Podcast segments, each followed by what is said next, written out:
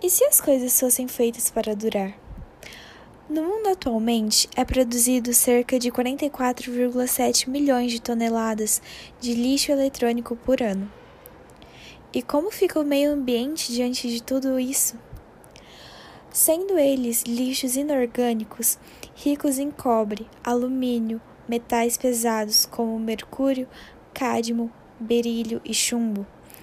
Isso compromete diretamente o solo e os lençóis freáticos, os quais absorvem essas substâncias, tendo assim o comprometimento do equilíbrio ecológico, gerando diversas doenças, tanto para animais e seres humanos. Você sabe como funciona a coleta e descarte dos lixos eletrônicos? Esses lixos devem ter um olhar especial por conta dos vários problemas que ele pode causar sendo jogado em locais errados. O local apropriado são em, normalmente em lojas e supermercados. Em alguns casos, quando se leva o antigo, se tem desconto no novo. No Brasil, a Lei Estadual número 13.576, de 6 de julho de 2009, institui normas e procedimentos para reciclagem, gerenciamento e destinação final do lixo eletrônico.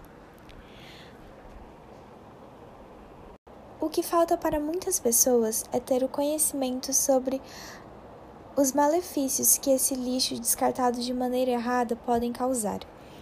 Por isso, deveriam ter mais campanhas de conscientização para alertar a população mundial sobre o descarte correto. No entanto, façamos a nossa parte. Joguemos nossos lixos eletrônicos nos locais adequados.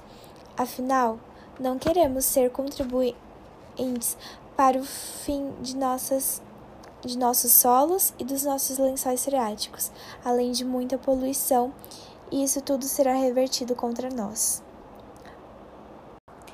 Meu nome é Clícia, um grande beijo, espero que gostem e até a próxima!